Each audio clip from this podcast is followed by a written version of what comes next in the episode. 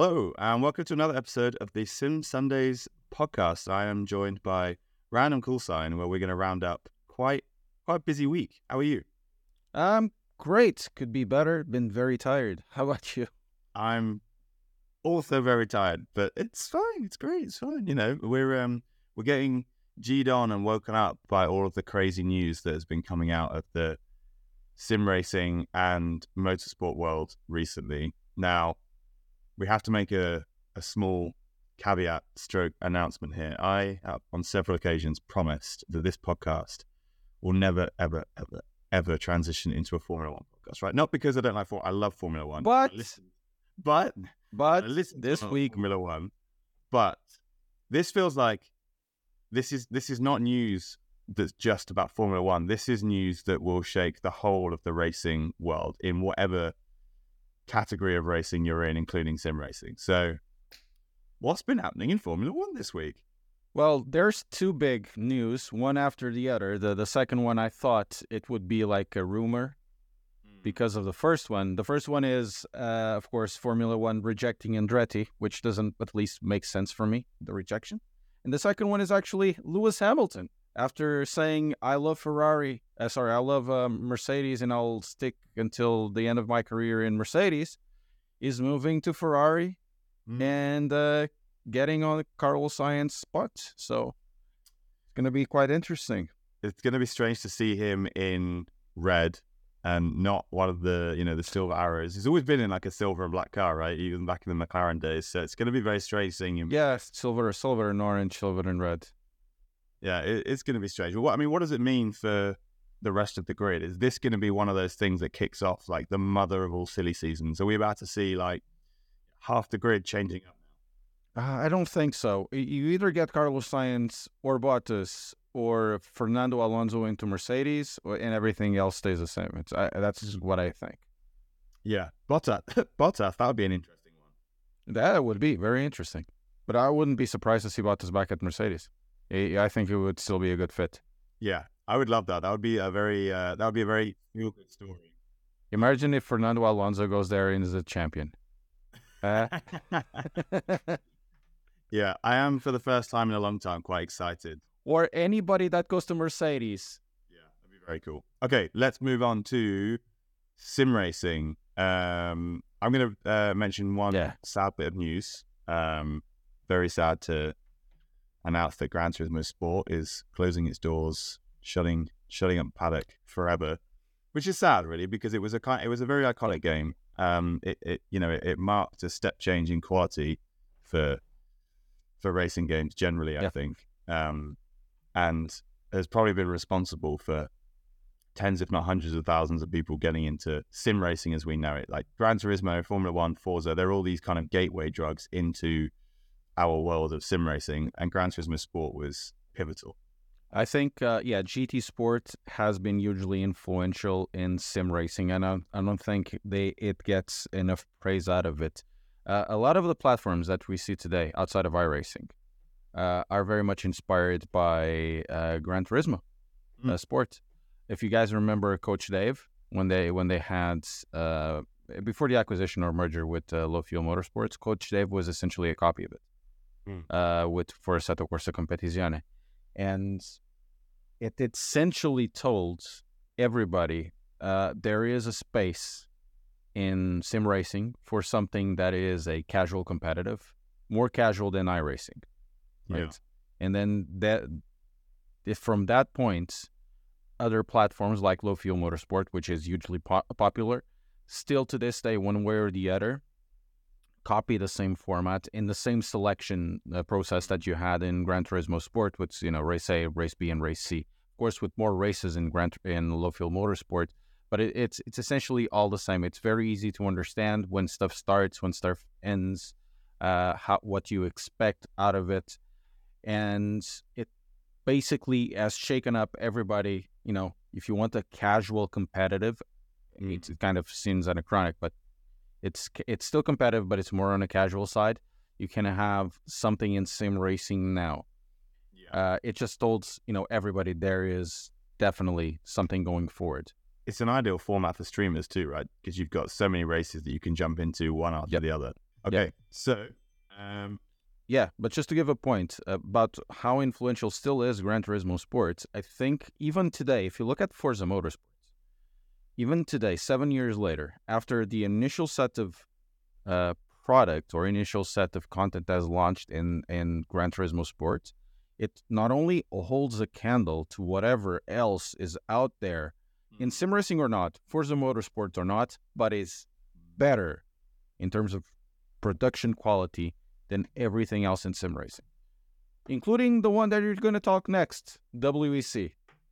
well, that's interesting. So yeah, it's a bold claim. It's a, it's a bold claim, gone. Um, Le Mans Ultimate It is a bold claim. is a bold claim. Le Mans Ultimate. Um, they've just announced that the uh, release that was planned for early 2024, April 2024, uh, is no longer going to be a release. It's going to be early access, and this seems to be big news, right? Big news. Like, what the hell's going on? This is chaos. Blah blah blah. It is.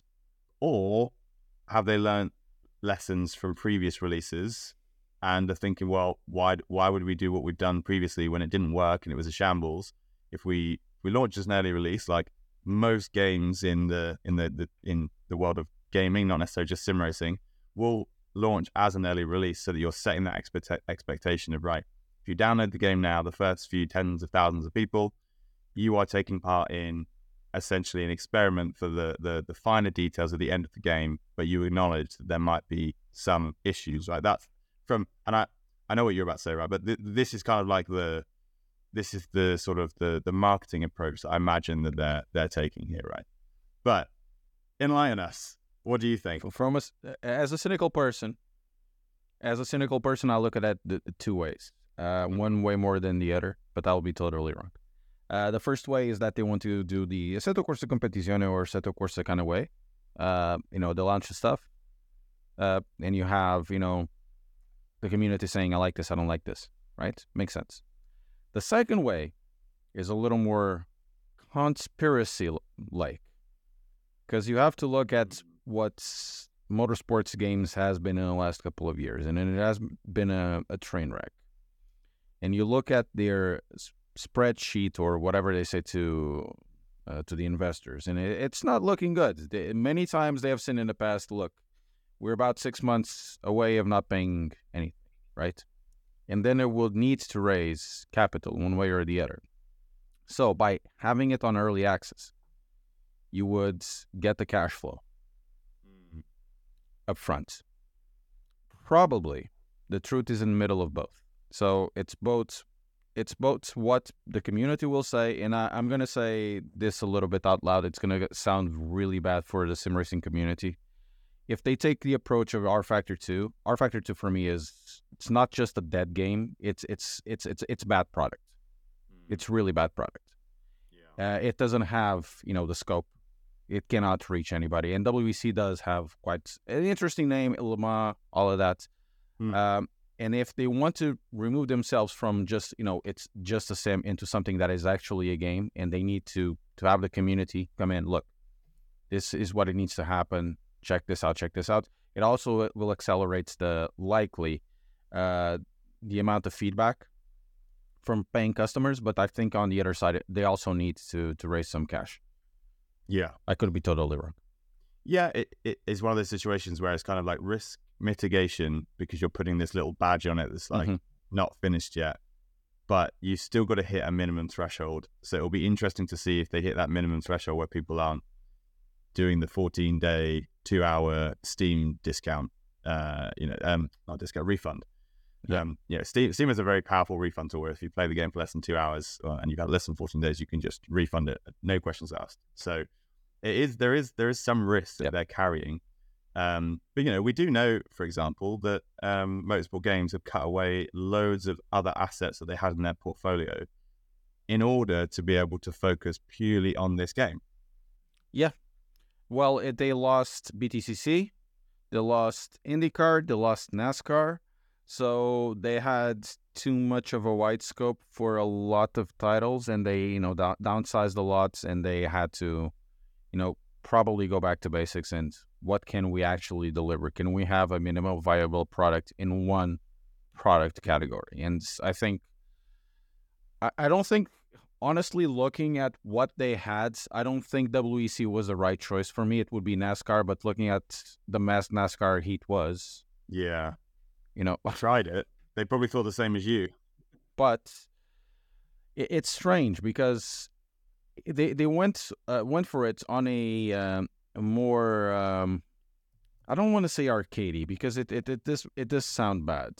They went into a more approachable way, and I think they Mhm. did it good. But the problem is that that team wouldn't be prepared if it was the same tre- team that was developing WEC, but at the same t- time having somebody that can gamify some aspects to you know keep going it forward to make it more interesting at the same time at the level more or less of a of a Heat 2006 or even a NR 2003 or something like that, you would probably mesh everything together very well.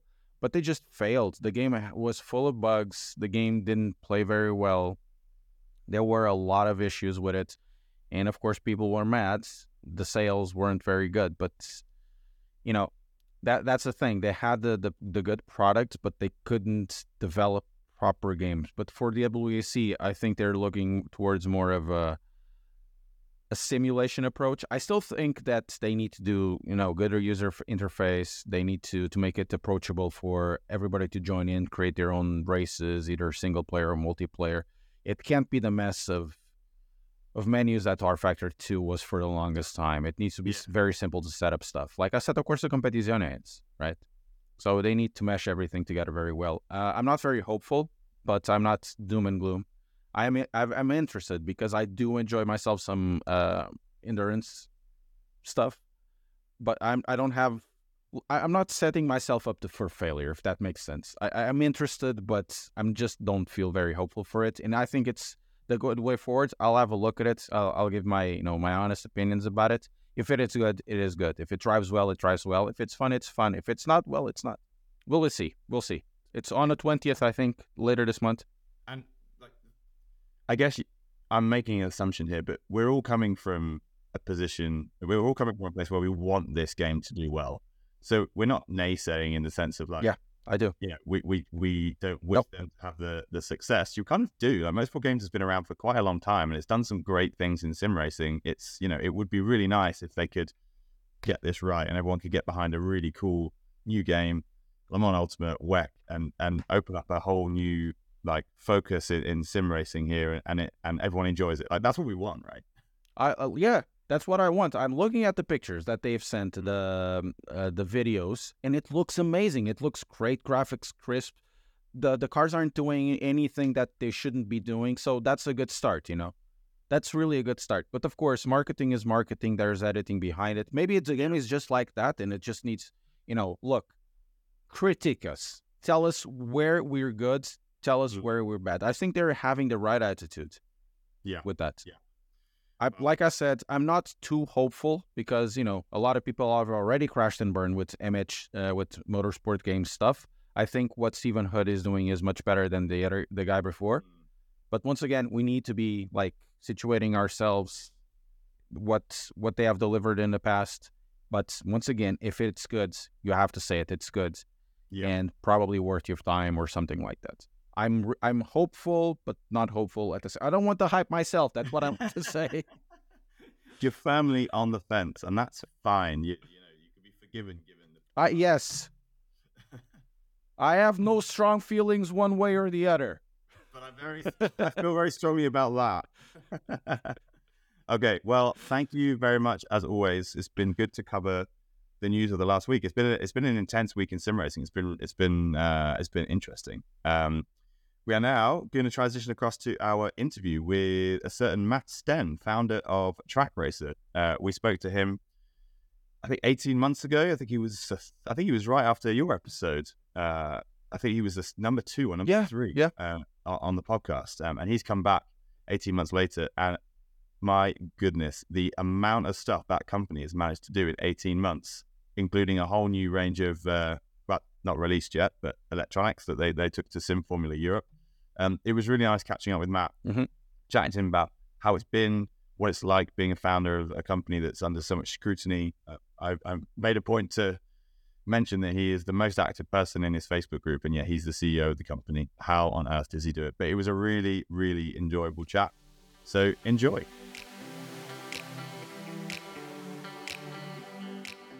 Whoa, Tom, before we get into the episode, we need to show them Grid Finder. Guys, if you haven't checked it out, please check out Grid Finder. You can browse from over 1,000 leagues or communities, or even start your own. We have a complete league management system built into our website. We even have loads of cool features like custom championships, single races, time trials, and a race attendance system. We even have cool features like a split and tier management system, as well as something coming up very soon a driver rating and penalty points system. Anyway, enough of me talking. I know you guys know where to go. Please go check out and sign up to Grid Finder for free and find your new racing league to be a part of. Now, enjoy the episode. Matt, welcome back to the show. How are you doing? Good, thanks for having us back. Well, you're the second person ever that we've had on the show twice, and um, I'm I'm very excited because not only has sim racing changed hugely since we last spoke about 18 months ago, but Trak Racer, you've absolutely exploded. You seem like the busiest man in sim racing right now, and congratulations on your your 15th. But well, you know, Trak Racer's 15th birthday, not your 15th birthday. If you were 15, then you know, hats off, man. yeah, thanks, mate. Um, yeah, so I was over in uh, Austin. I, had been there for uh, well, I've been in Austin for five months, just building up the US side of the business. Um, uh, where you know we're having a lot of growing pains. Um, so uh, you know our US business is growing exponentially. So is um, so is the rest of the world. Uh, we've just opened up in um, Canada in in December, so we're now uh, warehousing over there. Um, and uh, yeah, the you know we've just been um, it's, you know constantly um, growing the team and and investing in new systems just to try and keep up. So, yeah, it feels yes. like it's um, hugely uh, logistics dependent. Your business, you know, so obviously you have the you have the products which you're constantly innovating and developing, and we'll get onto that because obviously you've your range has has exploded since we last spoke. Um, but the amount of logistics you must have to manage with people from all over the world wanting your cockpits. And I've so obviously I've received a Trak Racer cockpit in the past, and it came in like seven or eight boxes, and we had add-ons and bits and pieces. So getting that right logistically must be the biggest headache, especially when all of a sudden you're getting thousands of, of orders every week. Yeah, look, I'm, I'm going to talk openly here. Um, uh, you know, like like everyone in the industry, we had a huge um, November sales period um, our our website is uh, it it needs uh, updates. So we've employed some senior um, senior people to fix uh, the website and also operations. So you know our biggest issue is um, you know the amount of uh, accessories or or add-ons that people will get, um, and then um, automating our website to inform people about well this is held up because of this you know this mat or you know, it could be something mm. big like a whole rig, or it could be something small like a speaker mount. Um, and and we're just we're just working through it now. With uh, we've got a couple of coders in the team now, uh, just to try and automate these um, these emails to customers and and the op- giving them the opportunity to split the order up, uh, as opposed to you know just you know thousands of orders just sitting there, and then we've got to go mm. through and um, unfortunately, uh, you know, at times we are we are reactive to to a lot of inquiries. Um, but that's the biggest issue. So I'm hopeful that you know over the next few weeks uh, we'll have a lot more transparency on the website. So you know, for example, you go to a, a simulator and you see a heap of upsells. We are adding like the stock status for those updates. So you know, at least uh, customers will be able to purchase and be well informed about um, an issue, mm. or you know, they might add on that speaker mount and then say, hey, I notice that the speaker mount's out. Can you just send the rest of the order now? We'll go, yeah, sure, done.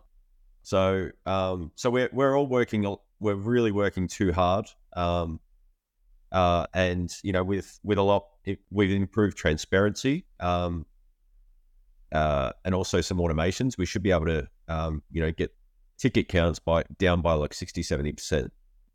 Yeah. Now you talk about transparency, and obviously that's a big issue at the moment. You know, it's no secret to anyone that Fanatec is having some real big issues with people just not knowing where their orders are. You said there that you know we, we've been reactive. Now it's interesting because obviously you'd rather be proactive than reactive. But I remember last time we spoke, um, I made a point of highlighting the fact that you're one of the most active people on the Trak Racer Facebook page. Now, the modern consumer is so, so demanding. And if they have an issue with a delivery being late or something arriving and a piece is, is wrong or, or, you know, maybe damaged in transit, whatever, they'll happily go straight onto the Facebook group and, and smash the whole brand, you know, which is 15 years of hard work, sweat, toil, design, innovation, partnerships with, you know, Alpine, blah, blah, blah. And they'll be like, well, I didn't get my left widget or, or whatever. So that, you know, the, the whole of Trak Racer is terrible. You reply to nearly every single one offering help. How the hell do you do that when you're when you've scaled so much? How are you still replying to all these Facebook messages as you know the CEO and founder of the company? I, I can't think of any other company where that would happen. Oh, look, you know, there was there was a time where Thomas at Fanatec was doing it. That you know, that was probably you know seven years ago. He might have stopped. So uh, I actually don't. You know, I've I, I've got a a good team around me, um, and I actually don't mind helping. You know, like I don't watch TV, so you know, if I'm uh, if I'm if I've got nothing to do, then I'll I'll jump on there and I'll I'll help people because I know that it's helping our team out, and I'd rather know about a um, because often issues like it could be like you know small little product issues like um, this screw's too short or whatever. My my team sometimes doesn't feed that information to me or the engineers, and so Mm.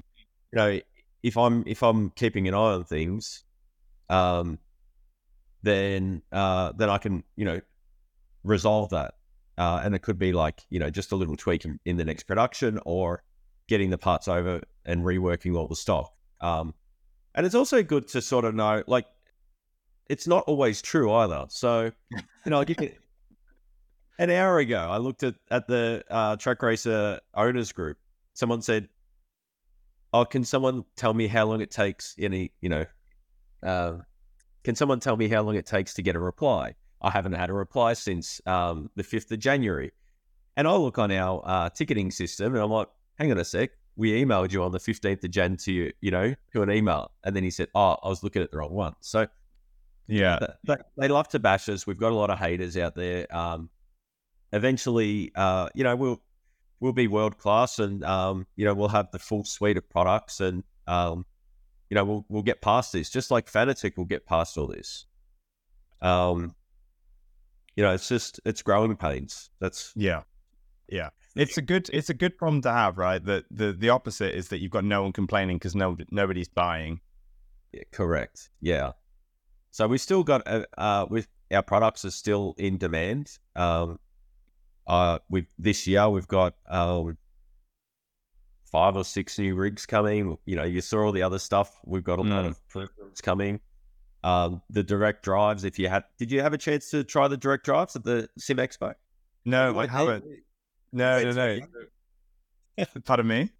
You went on a yoga a yoga retreat, didn't you? How did you know that? I, yeah, I, I Oh, "Oh, okay. I told you. Okay, I was gonna say unless you follow my girlfriend's Instagram, I have no idea how you found that. Yeah, I, uh, I, I, I, keep. Yeah, so I, uh, just before Christmas, had a lot of friends over and was drinking too much, and one of them runs a yoga retreat. He's like, you should come, to And I'm like, nah, it's all. I don't know how to breathe. I don't even need to do breathing exercises. She's like, it's so much more than that. And drunkenly, I signed up and paid, and I was like, bugger, it's the same week as SFE. But anyway, um, yeah, so I have it. I have.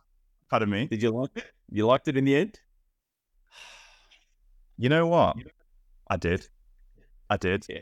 I was Oh, I was really skeptical, really skeptical. I was like, breathing, meditation, like I, I know how to breathe. Like, what could this? what- What benefits could this possibly bring? And actually, it was really interesting. Uh, the the sound bath was a bridge too far for me. I had no idea what that was about.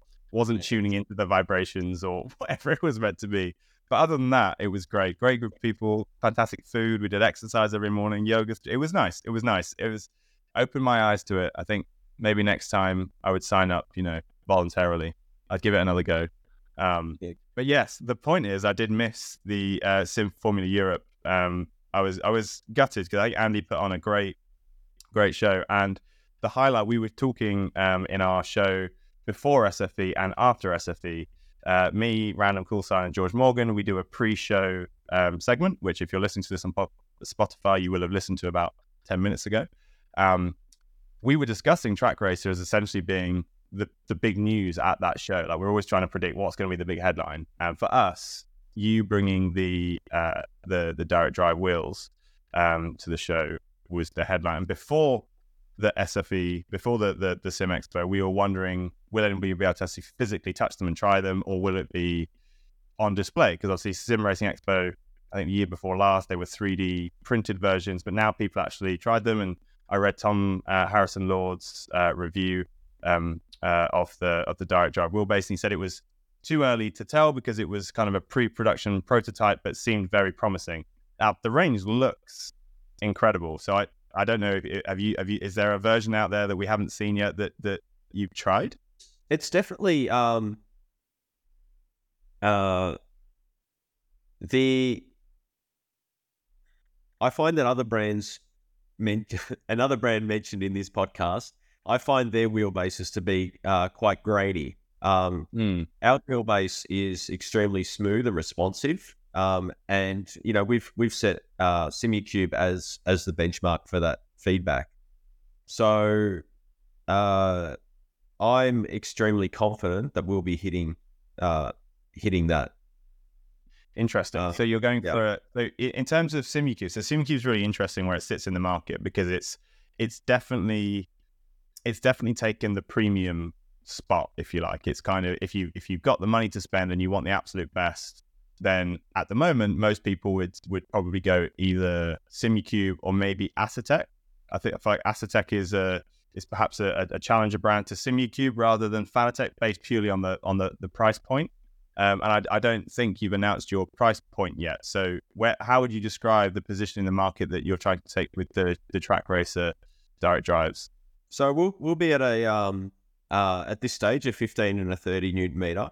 Um and my my goal is to be uh mid range. So Okay, yeah. Uh ideally um let's think Simagic. interesting. Yeah. With the performance of the Sim uh. So Okay, that's really interesting. Sim, Simagic is the is a really interesting one because we we had a um a Simagic in the office for ages and ages and ages, and I remember buying it thinking, well, this will just be like a, a stopgap for now. We'll put this in the office and we've got something to to put onto our our TR 180.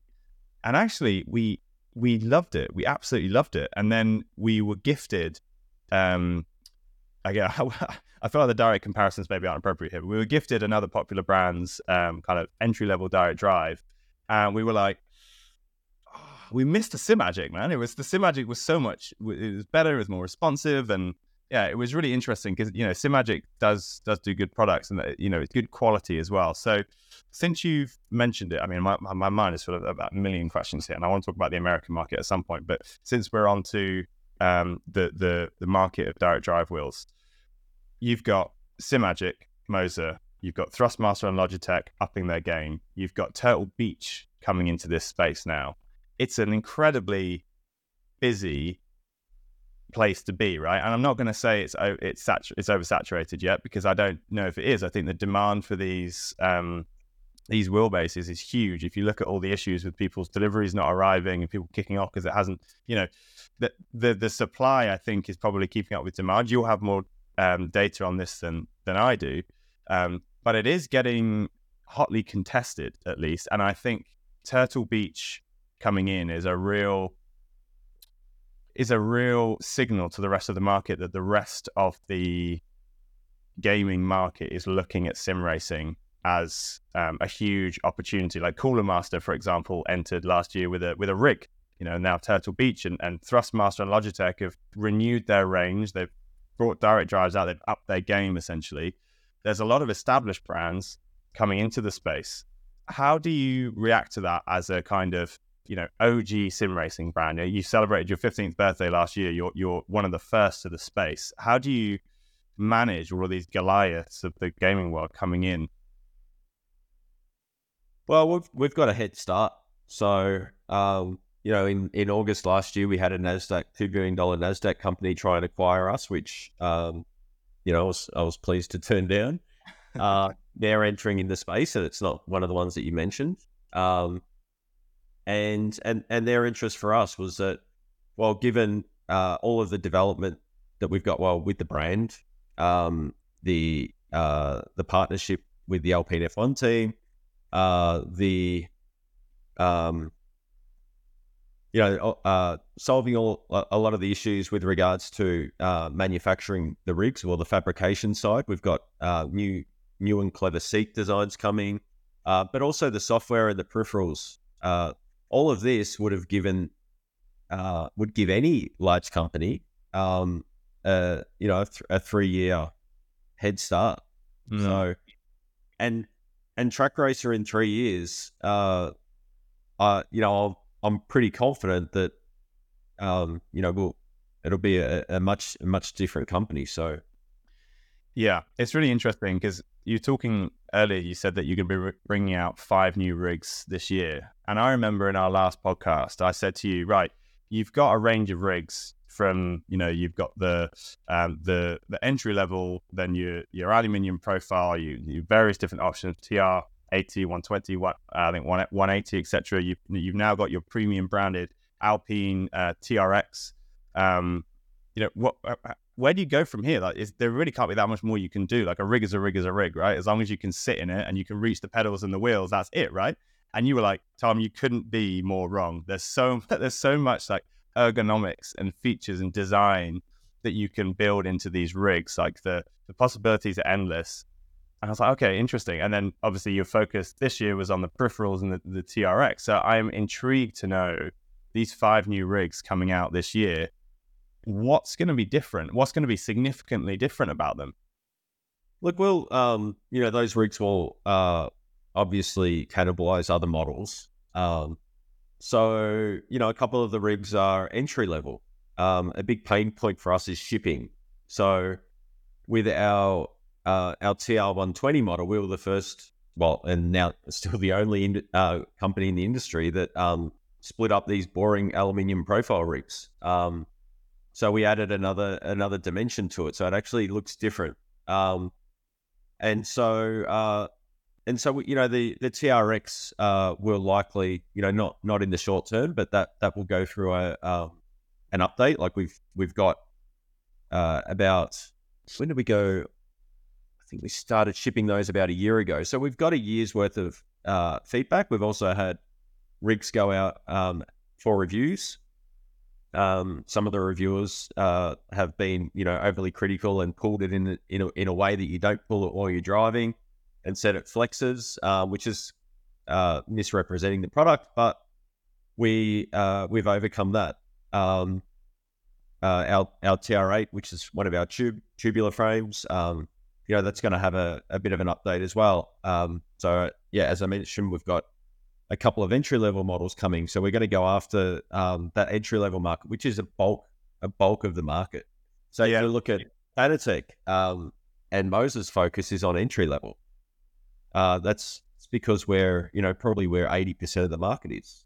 Mm. So are we talking um, kind of the under desk type wheel stands, or are we talking Playseat fold up arrangements or, or similar?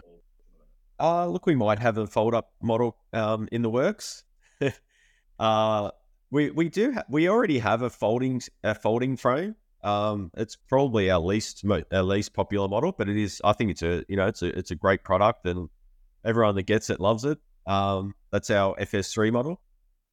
Uh, and then, um, yeah, just some tweaks to try and uh, lower shipping costs. Um, and uh, you know, we've got our partnership with Airbus, so expect a flight simulator coming. Yeah, it's the the flight sim market, um, as people who listen to the podcast will know, has has totally gripped me. Like my my spare room now, as you can see, that I've got the rig behind me, and then I've got the Thrustmaster Warthog uh, joystick and, and and throttle either side of it. Like it's a it's it's it's actually a bit of an outrageous man cave now. I've probably taken it too far, but it is interesting how there's that crossover. And one thing that I've looked for and looked for and looked for is an off the shelf um, rig where I can race and I can fly. Right now, there there are there are some products out there that that do that, but whenever you go onto YouTube and streamers will say, "Well, this is how I set it up," or or, or gamers like, "Well, this is what I've done." There is always some workaround, and it's usually the fact that you need two sets of pedals, right? You need to have the pedals you're racing with, and you also need the the rudder the rudder pedals. Um, so I've got some ideas for my how I'm going to do it, but that I wonder if that is too niche a market. Like the high end sim rig market is already pretty niche in the grand scheme of things.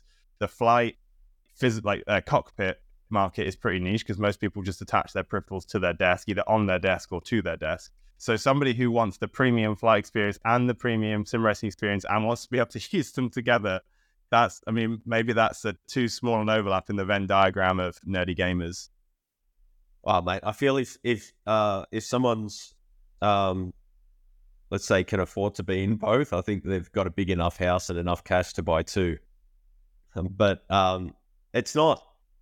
Uh, yeah, it, if you're just using the Warthog, it's it's pretty easy. Like we've got mounts that allow you to uh, to have a shifter and and your um your throttles left and right. Um, it's when you when you want your rudders and your yoke, yeah. that's when it's up getting a bit more complicated. Yeah, yeah. And again, again, very a very uh, a very niche uh, niche market there. But yeah, you've you've you've outed me. That's that's a good point. Maybe I should just I should just stick to one or the other. That's the thing, right? You get the I, I've got this as a very first world problem. I get para- paralysis now in an evening where I'm like, oh, I've got a couple of hours. What should I do? Like, well, do I want to race or do I want to fly? Do I race or want to fly? And then I spend most of the time deciding. I don't actually get to do anything. But anyway, that is uh, that is not something I need sympathy for. Let's move on. Um, the American market now, you've obviously spent a lot of time um, in uh, in Austin recently. You said that you've got warehousing uh, in Canada. It it feels like an obvious question: why America? Because it's one of the biggest economies in the world. But what was it that that happened, or, or what was it happened internally that led you to make that jump to go and take over America? Uh, look, we've been there for probably four years. Um, and to be honest, I just I felt like a change.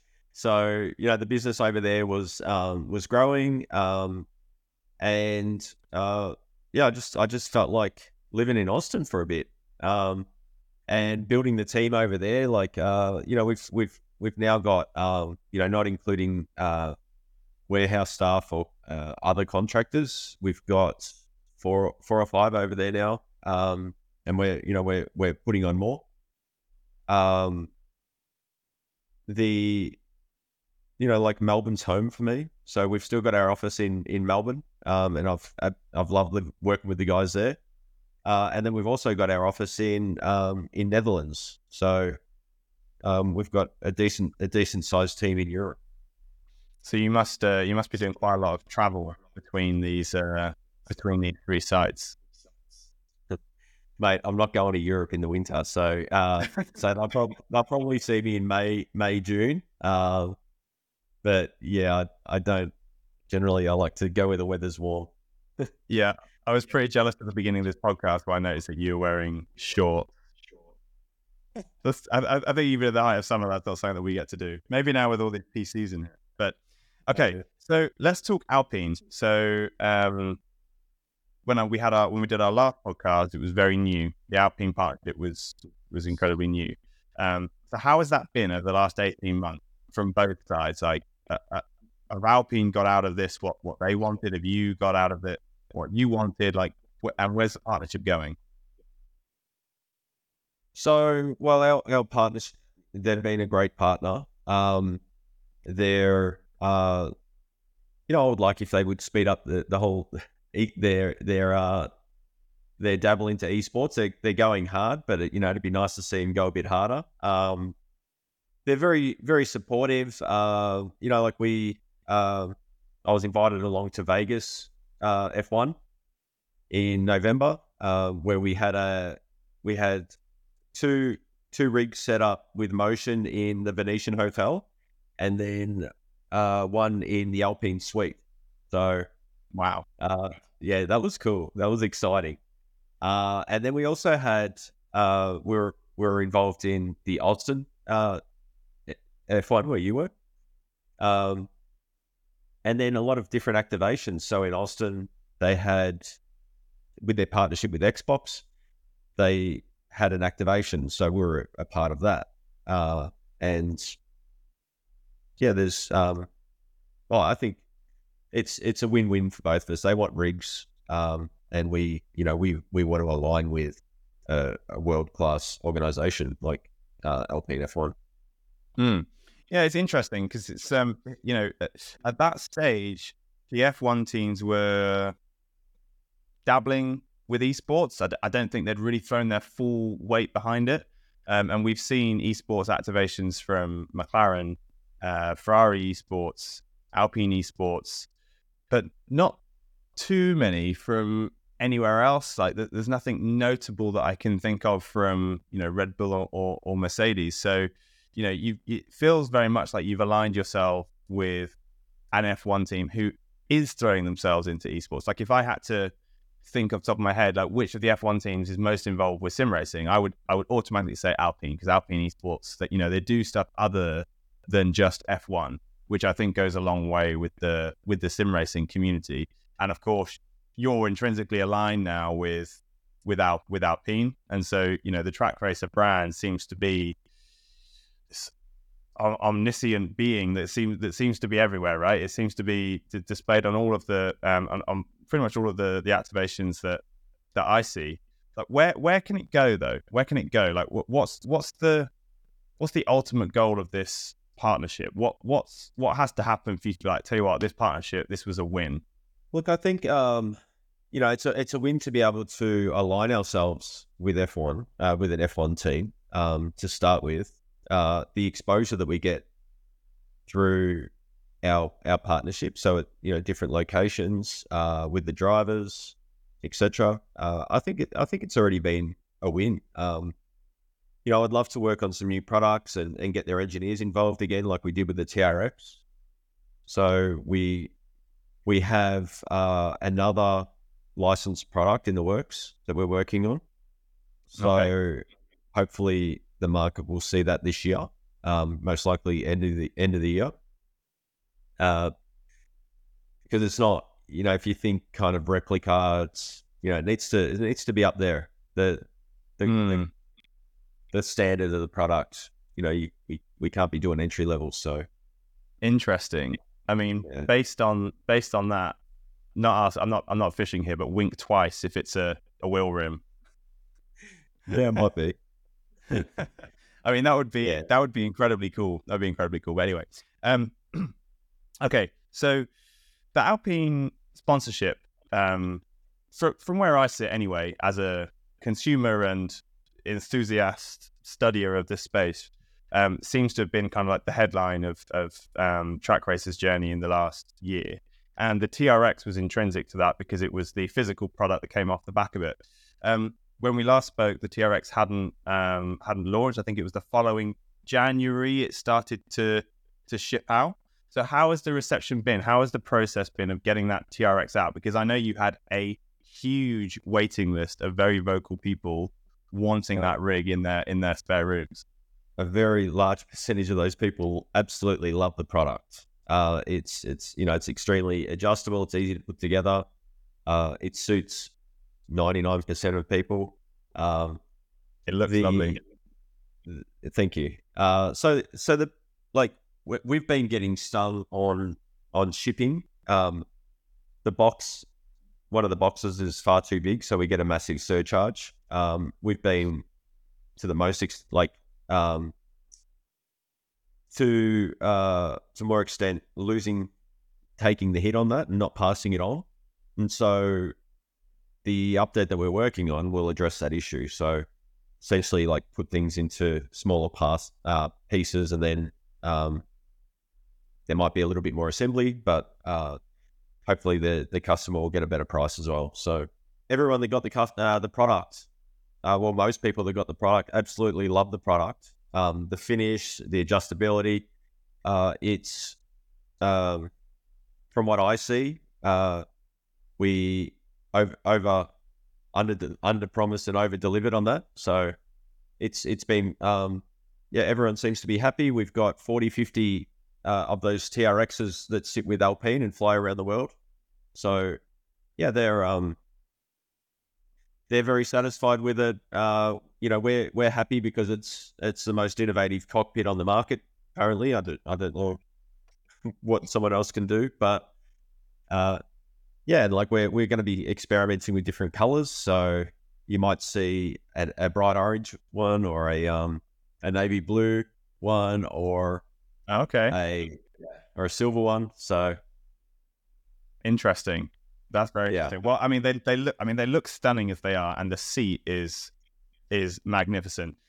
But that's your bread and butter, right? Making cockpits for people to sit in to attach their peripherals has been your bread and butter for the last 15 years. And now you're moving into a whole new world of electronics. So direct drive wheelbases, wheel rims, handbrakes, um, gear shifters. So it's a it's it's a it's almost like a whole new industry because there's a whole electronics uh, element to it. So hardware and firmware that you've got to get right.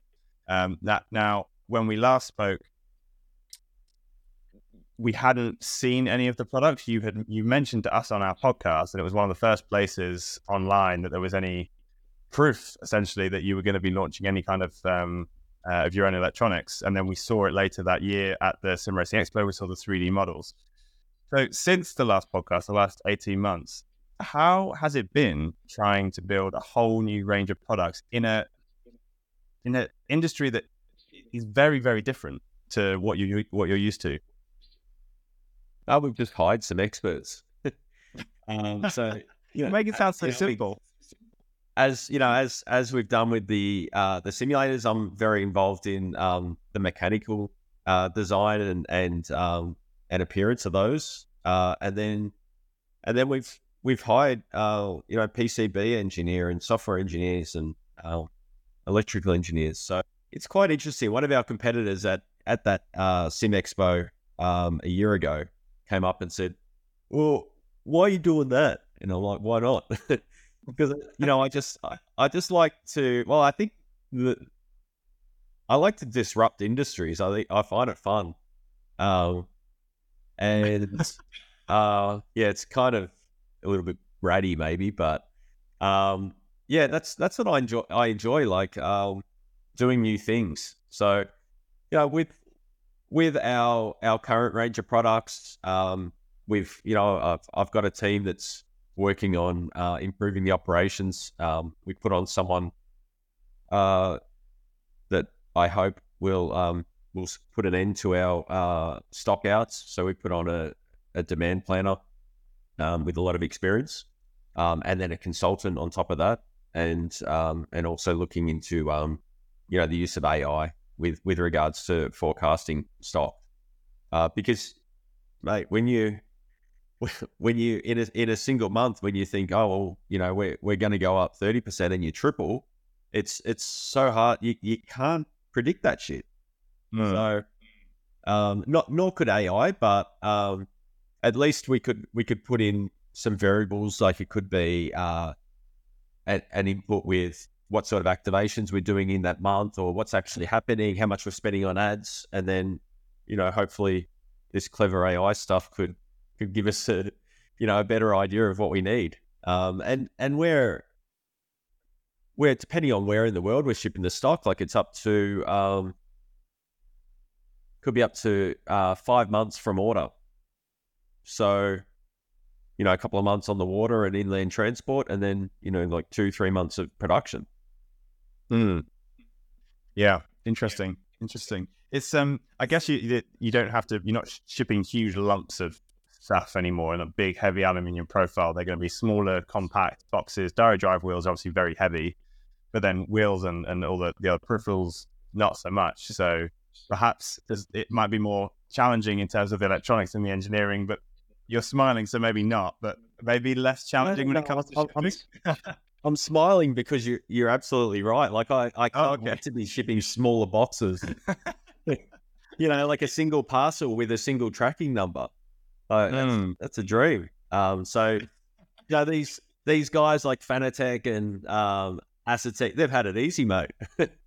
so Yeah, I guess it's the it's the it's the multiple boxes that the Trak Racer rigs come in that must be the the absolute headache. So I guess you're gonna you're gonna enjoy that. Now, something else um, that you're used to is dealing with influencers. So influencers are, a, as you mentioned earlier, they're a huge part of your um, of anybody's marketing campaign nowadays, um, and you're having to manage the subjective views of individuals who put a lot of stock in their own view, right? When they put something across, it's very much as a you know as a fact. Not you know the good ones are very open and they're like, well, this doesn't work for me, but it might work for you. But some are very like, this is this, and you know that no other opinion is is correct.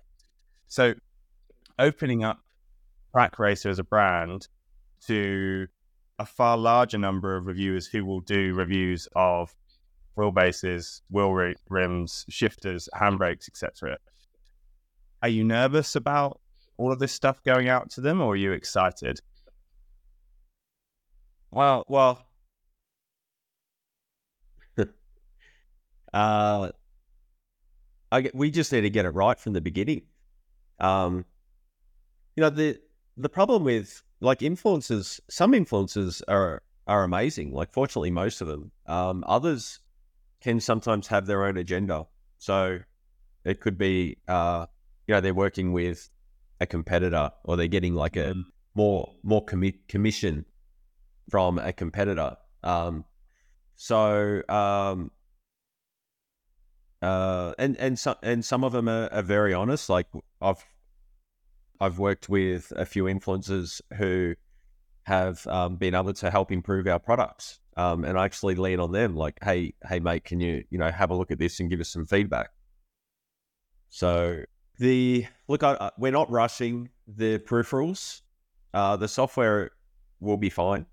Um, it's it's more about um, well, we just want to make sure that we've got enough um, support to to help everyone um, as as they get their product. So we're going to learn a lot uh, in the in the first year, and um, and I I guess it's my job just to make sure that it is genuinely plug and play, or we're we're screwed from a, a resource point of view.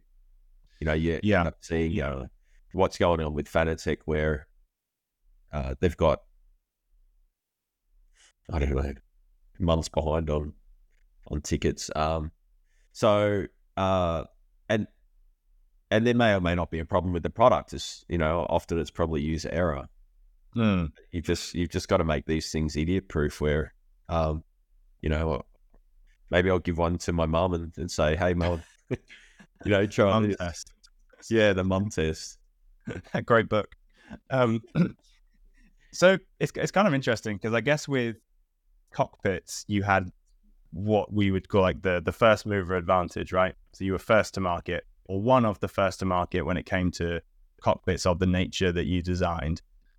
Yeah, With peripherals and electronics, you have late mover advantage. So there is still an advantage to to not being first, right? So and it's interesting hearing you say that we're, we're not rushing into this. You know, we're not sprinting towards a Q3 release date, ready to be, you know, in full swing by the the winter season, the you know the busiest season in Europe and North America at least for next year. It's you know we're going to make sure that we get this right, um, and then once we've got it right and we know that we can support people with uh, support tickets or technical help, etc., then then we launch. So, you know, with with that in mind, what's your strategy when it comes to pre-orders? Can you can you open for pre-orders too early, or does it not matter? People will wait as long as you ask them to wait. yeah. I've, we're discussing internally a few a few different strategies around that. Um, we don't need uh, customers' money to go ahead with it, um, which which is uh, you know often a reason for pre-orders. Uh, Essentially, crowdfunding. and. I'll, Yeah, well, I would, I would rather get it right. So yeah, the the the first range of products is going to be uh, pedal shifter handbrake, which I think is relatively easy. Uh, they're quite robust. Um, there's not a lot that can go wrong with them. We we've we've worked with a um, a high tier engineering firm in in UK um, to to get us to production and and to make you know to manage that production. So we've invested externally there, uh, and then and then the wheels are uh, you know uh, maybe a little bit.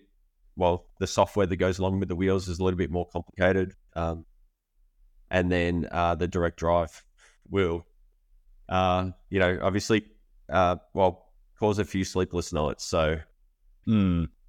yeah, we want to be ready for that. Interesting.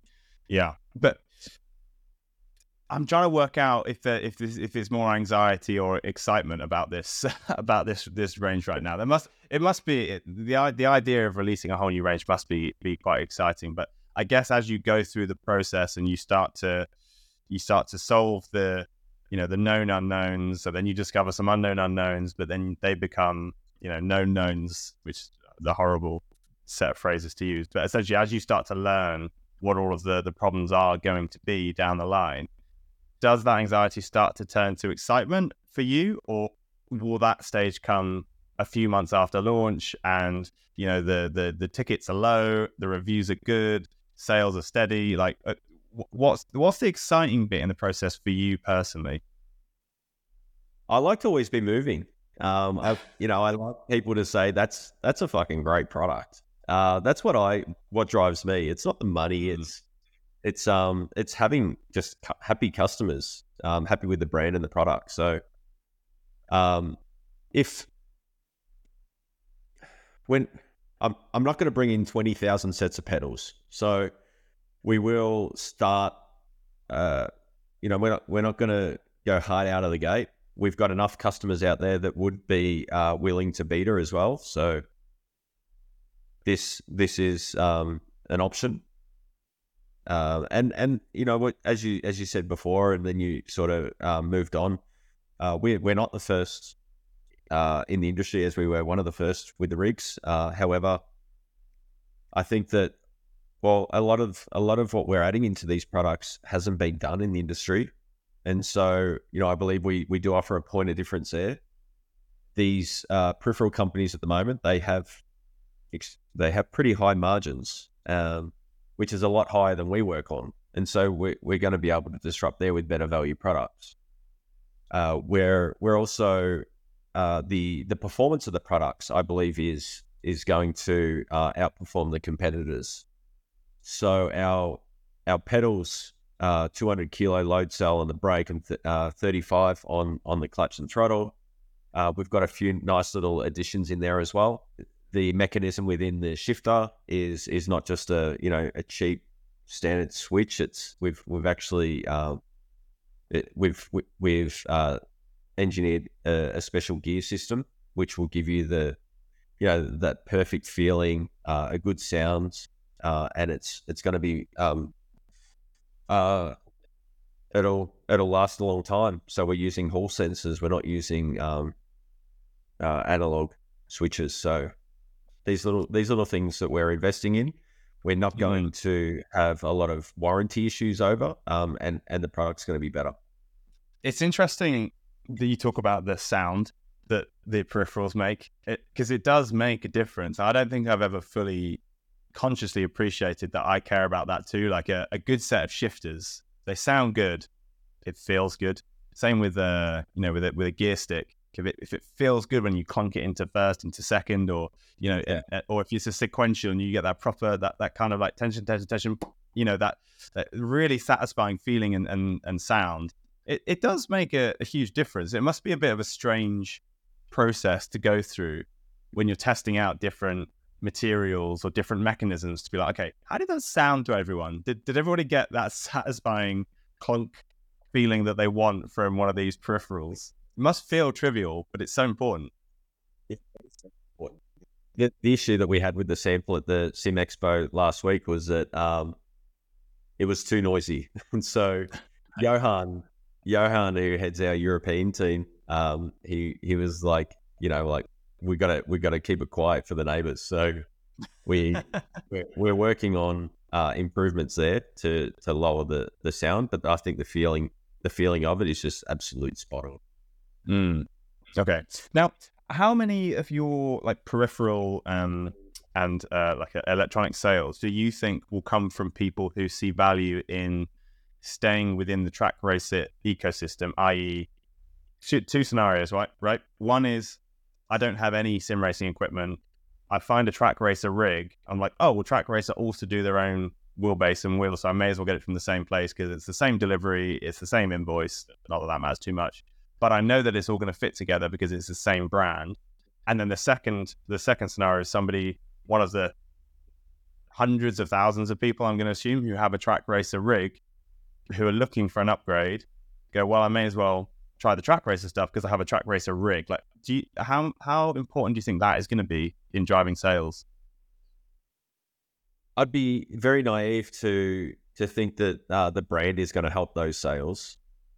Uh, it's it's a product that stands on its own, um, and it should be proven on its own. Of course, like you know, there's going to be customers that just want to uh, add to cart an entire rig, and they'll get an entire Trak Racer rig.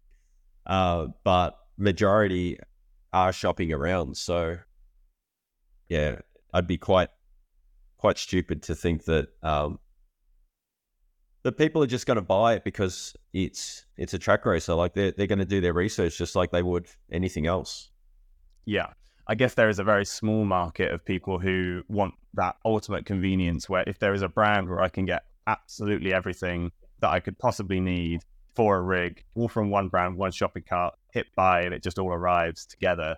But I guess you're right. Most people will enjoy the process of researching. I guess that's kind of a, a blessing and a, and a, curse for for um, brands such as yourself. Is that in gaming, hardware has become part of passion. So whether that's you know you, you're building a PC and you're watching YouTube videos about which CPU and GPU to to go for and how to overclock and you know what the megahertz of your RAM means in terms of frames per second. Like, like really, like diving deep into that world has become just as much a part of the culture of gaming as playing the actual games. And obviously, in, in the sim racing world, you've got that, but like on steroids because it's the only it's the only sector of gaming where you have this many options for for hardware, different types of, of, of hardware to add to your gaming experience. And so part of the culture is watching review videos, having a favorite reviewer, maybe being a part of their Discord community, maybe even racing with the hardware reviewers who know these products inside out. And so as a sim racer, you go through this journey of building relationships with brands through all of these influencers. And it becomes part of the the passion of sim racing. Like most every sim racer I know has you know, I, I, I'm a a V3s or a Heusinkveld guy, you know, or or yeah, I'm a Fanatec or Simucube, or you know, actually, you know, I'm going all in on Moza because they're they're cheaper and they're just as good and their wheels look amazing, like or, whatever it is, right? You, you, the sim racers kind of almost build this personality based around the hardware that they like. It's almost like you're you know, your Spotify Wrapped, and you say these are these are my top five songs. This is me. This is my personality at the end of the year. Yeah. Sim racers have a similar thing where it's like this is the rig I've chosen to go for. Make your assumptions about me as a human being based on those choices. Yeah, like um, uh, I I feel that Trak Racer owners are quite proud of being a Trak Racer owner, as opposed to it could be another brand where they they're less likely to show it online. Hmm. If you can imagine the brands I'm talking about. So, um, I there's there's just you know like if you've got a Ferrari, you're gonna well if you if you've got a big head about it, uh, you're gonna share photos online. You're not gonna share photos of your you know your um Suzuki Swift. So great car though. yeah, great car. That's a lot of fun. I've got a, a, good memory, haven't I? You know what I mean? Like yeah. it's um, yeah. it's it's it's car proud and it's it's rig proud. So um, yeah, like uh, I think that definitely like Moza is has um, got their foot in the door with low priced and available available products. uh, Fanatec's really trying hard to to hold on to that. Um, and then you've got others like uh, Logitech and Thrustmaster. Well, you know, they're just they're priced out of the market because of the distributor model. Mm. Yeah, yeah, yeah. No, it's it, it's been fascinating to watch this marketplace evolve and Yes. the Thrustmaster Logitech. Um, unfortunate scenario, I guess, because because most people grew up with those as their brands at home. You know, you go through the Argos catalog and get your Logitech as a kid for like sixty quid on your PlayStation Two. Like that was that was kind of where it all all began. But yeah, they just haven't haven't at all managed to keep up.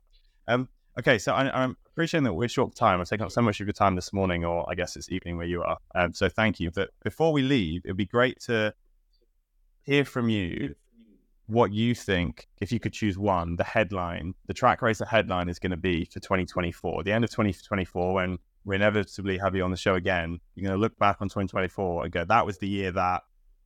Uh, that was the year that Trak Racer didn't run out of stock. That was, that was the year that, uh, you know, like uh, for me, I, I, I just want um, a well oiled machine that gets the products to customers when they order it or they're advised. So, as I said, um, it's it's it's painful to see uh, how hard we're all working. We're growing. We're having growing pains, so our systems aren't where they need to be. So, but I, I think, um, well, that's probably a, a dream for me uh, in 24. Uh, but I think for for anyone out there in the wild, I would say, uh, that was the year that Trak Racer had the full suite of products. So I've, we've got a, a, a very, I'm very ambitious for 2024 um, with what's coming out, um, and you've seen some of it. So you know, two, two direct drive bases. You know, there's four wheels that we've uh, finished designs on, and and we're just uh, sourcing the the switches and and um, and so on now to get that right tactile feedback. Uh, the yeah, the pedal shifter handbrake there. I'm hoping um, production's finished April. Um, still not perfect, but it's not far off. So I think this year will be the year that uh, Trak Racer nailed the peripheral business. Nice. Now, I, I mean, I said that that was going to be the last question, but it's thrown up another one that I really, really want to ask. I can You say said earlier that Yeah. you said earlier that you don't watch TV. So if you've got time in the evening, you go on Facebook and you help people out with with orders and whatnot. This year, you're bringing out five new cockpits and a whole suite of peripherals. Do you take time off? And if so, what do you do? Uh, well, last year I I went to Bali for two weeks and learned how to surf. Nice. Uh, you know, there was a, probably about three days where I worked there, but uh, I hadn't taken a break off for a while. Uh, I I I enjoy like I get bored, so I I like actually like um, working and solving issues. Um, Hmm. yeah, today I I spent the day. Um, you know, there's always better things that I could be doing, but I can't. You know, click my fingers and, and things are done. So I need to try and be patient. Um, our team's, you know, working on perfecting the software and, and getting the peripherals right. I can't, you know, I can't push that any more than I am. So Hmm. sometimes I've just got time.